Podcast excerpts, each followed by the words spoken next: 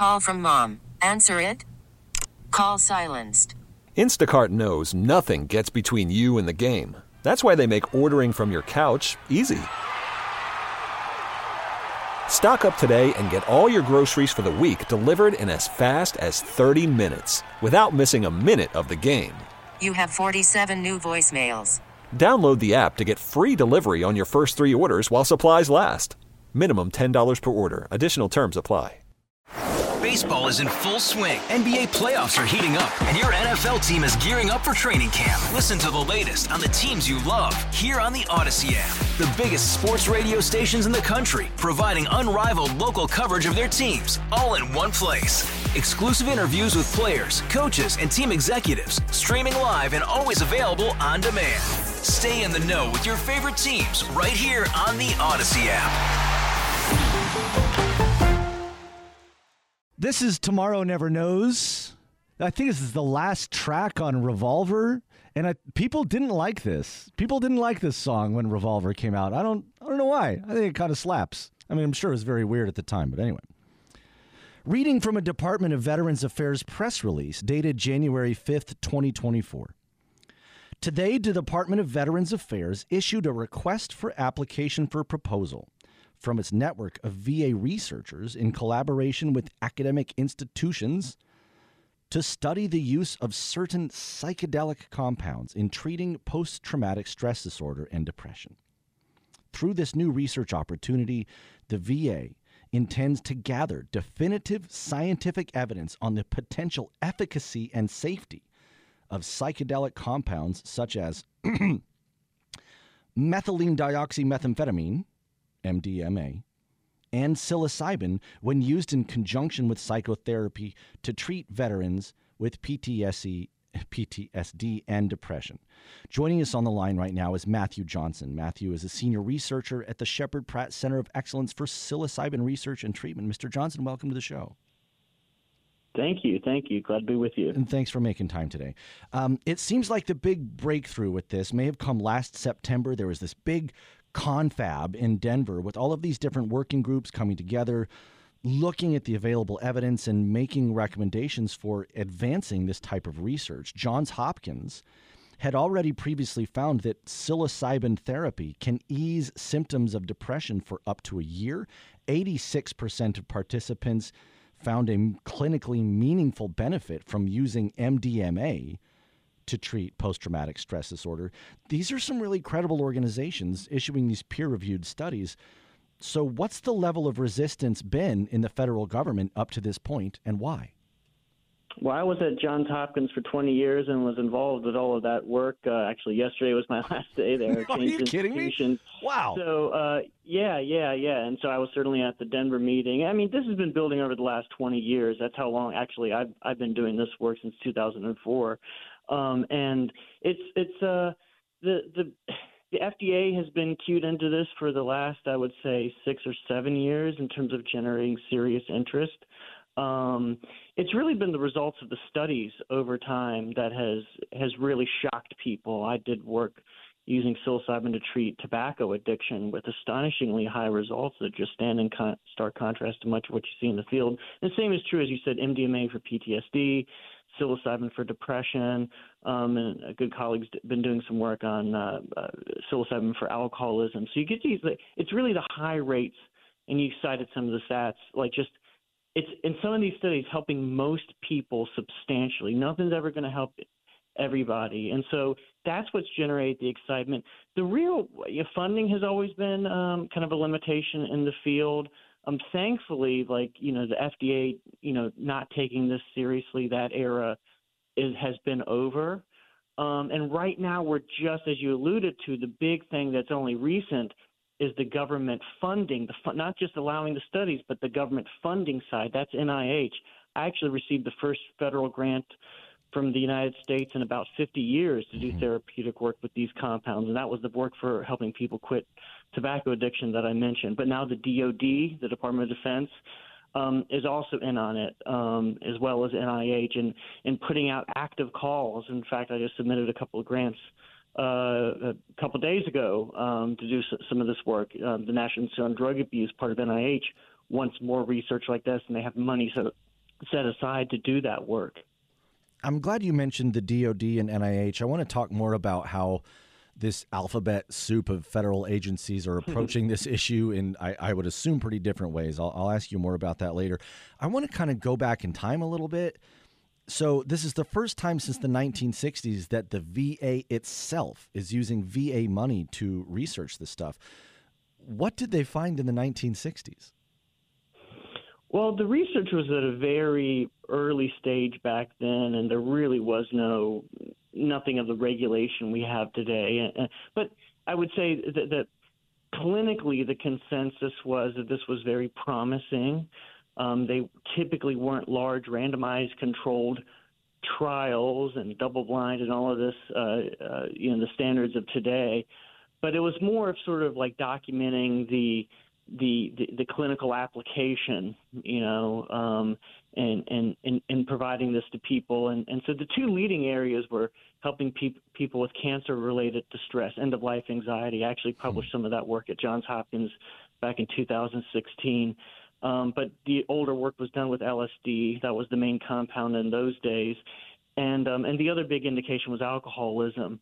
Um, but there was there was work for a number of other disorders, and and the the military. Um, that's a complex history because now, of course, the the interest is in treating PTSD and TBI and similar things. But but of course, both the military and then also the CIA were conducting research with these compounds as well.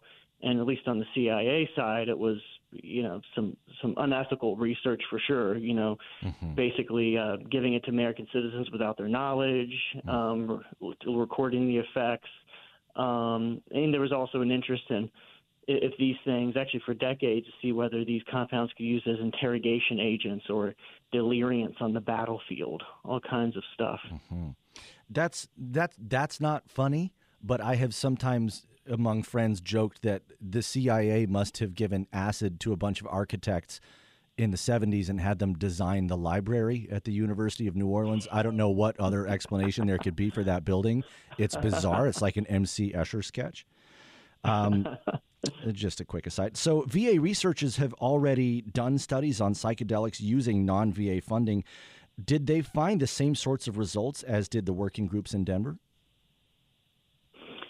Well, the the group in Denver was really it was a convention um, that was kind of the largest in the psychedelic area, um, and I'm I'm not sure they it actually you know served a, a regulatory role. It was more of an, on the lines of a, a public and, and scientific convention. But but the but nonetheless the, the essentially answer to your question is yes. I mean the you know the, the, the results, for example, MDMA for PTSD, what's been seen um, by by VA researchers who have been, asked, you know, some of the sites in that work. I mean, it's it's it's very similar to what's been seen outside. So it's it's not, um, you know, it, it's not like we've seen a big difference of that work, and and a and a good number of the uh, researchers outside of the VA, you know, a good number of their participants have been, you know, wartime you know, mm-hmm. vets with PTSD, um, with the other biggie being um, sexual assault, rape victims.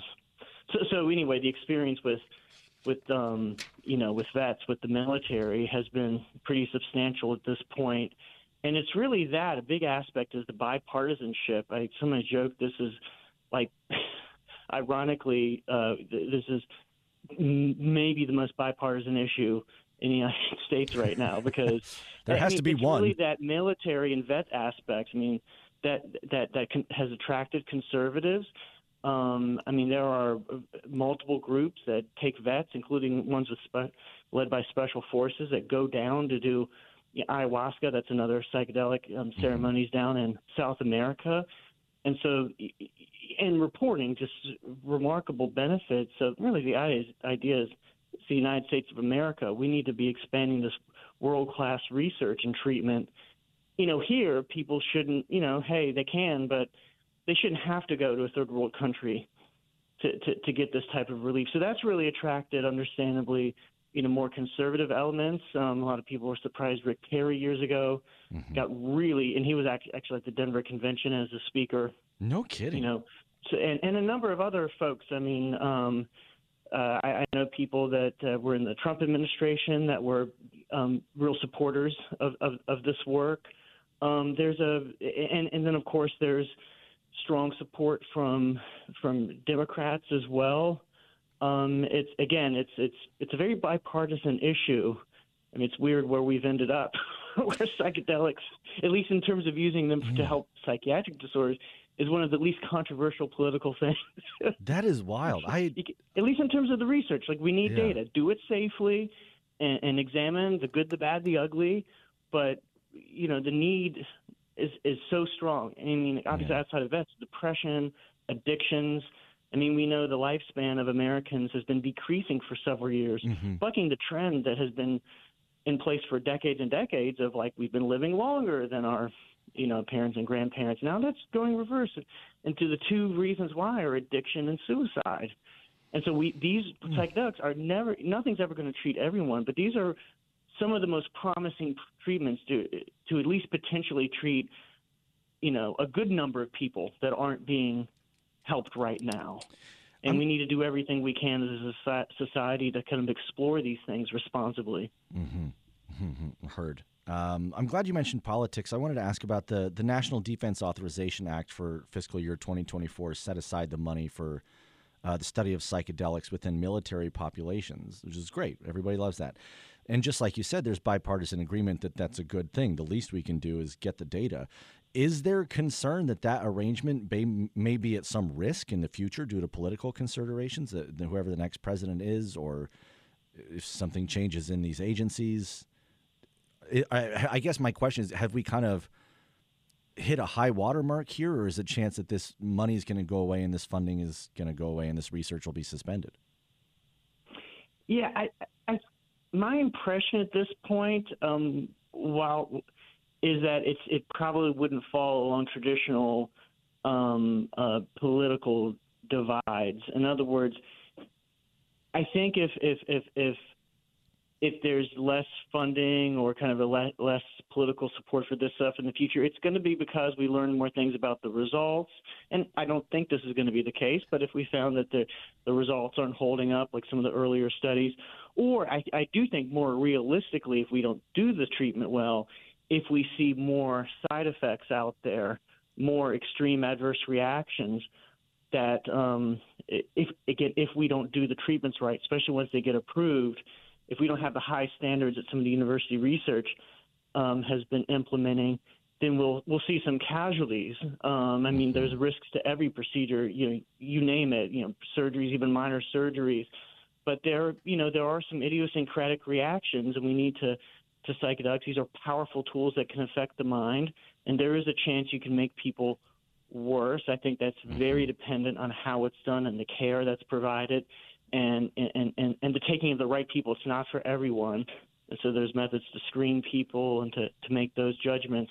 But if we but if things become kind of kind of a wild west in terms of the treatment world, then there is the potential for seeing some you know horror stories and I think that does have the potential for a backlash or a, a decrease in interest, but I wouldn't see, I wouldn't predict it would it would be because of, of say a conservative backlash, um, you know, because of a, of an because of a, a tough on drugs. I, I think thankfully we we're past those days, I- but I think it would be more in the lines I was describing. Great. I, in in regards to uh, tough on drugs, I in my imagination, I've never worked in any of the agencies or you know anything like that. But are there? I, I know that there must be, but I would like for you to tell me about the differences in in philosophical approaches from NIH, from the Food and Drug Administration, from the Department of Defense, from the Drug Enforcement Agency. I know, in particular, the DEA, the way that they feel about this sort of thing is is pretty hardened. Uh, I think because obviously it's you know part of their mission statement. It's baked into their DEA. Their resistance to you know just for example something that I consider to be low hanging fruit, rescheduling cannabis, marijuana. Right. But the DEA Right. is on board with this. So how are these agencies coming together? What's that collaboration been like? Well, everyone has their different piece and what they're charged to do. And as you described, the DEA has been favorable to this research. And what I mean by that is that if you get the FDA approval and you have the funding and the IRB, that which is, means the ethics board at your university or your hospital approves it, the DEA is going to approve it. I mean, they got to, mm-hmm. you know, say like, show us you have a safe and show us your security procedures. But if you, you know, they've been, you know, same thing with the FDA, but the, the DEA has not blocked this research when when you have the appropriate um, steps in place, and I think that's because the difference with cannabis is all of this. Well, there are some exceptions. We could talk about that if you want to at the at the local and state level in terms of there was a ballot in, in Oregon to approve, you know, uh, uh, you know, legal you know, administration sessions under a state law, but 99% of this area, what you've probably heard about in the news, is also the FDA process, actually more analogous to the approval of Marinol back in that's prescription THC back in the 80s, which is essentially, you know, there's zero controversy today. That mm-hmm. the controversy is about local initiatives for you know, using cannabis itself and the legalization or medical use or recreational use of that, which is in, technically in conflict with federal law. None of that is at play with the, the psychedelic research. Um, you know, there are the exemptions to use the scheduled compound. So if you get the DEA permission and FDA approval for the research, you're not breaking any federal laws. And then as these, as MDMA and psilocybin go through the path and, and, and uh, the FDA approval path, and and, F, and MDMA for PTSD is probably about six months away from getting approved. The FDA has yet to make their final decision, wow. but they're on a time clock now, and um, so it's going to be in about six months. But that's for that's gone through the same pathway that every sort of um, you know prescription medication that you're aware of has gone through that's approved by the FDA. It would be under different rules, like it has to be used in a clinic, and there are plenty of drugs that are like that, plenty of medications. You know, they, you know, the stuff they use to knock you out in surgeries, like mm-hmm. they, they don't give you to take home.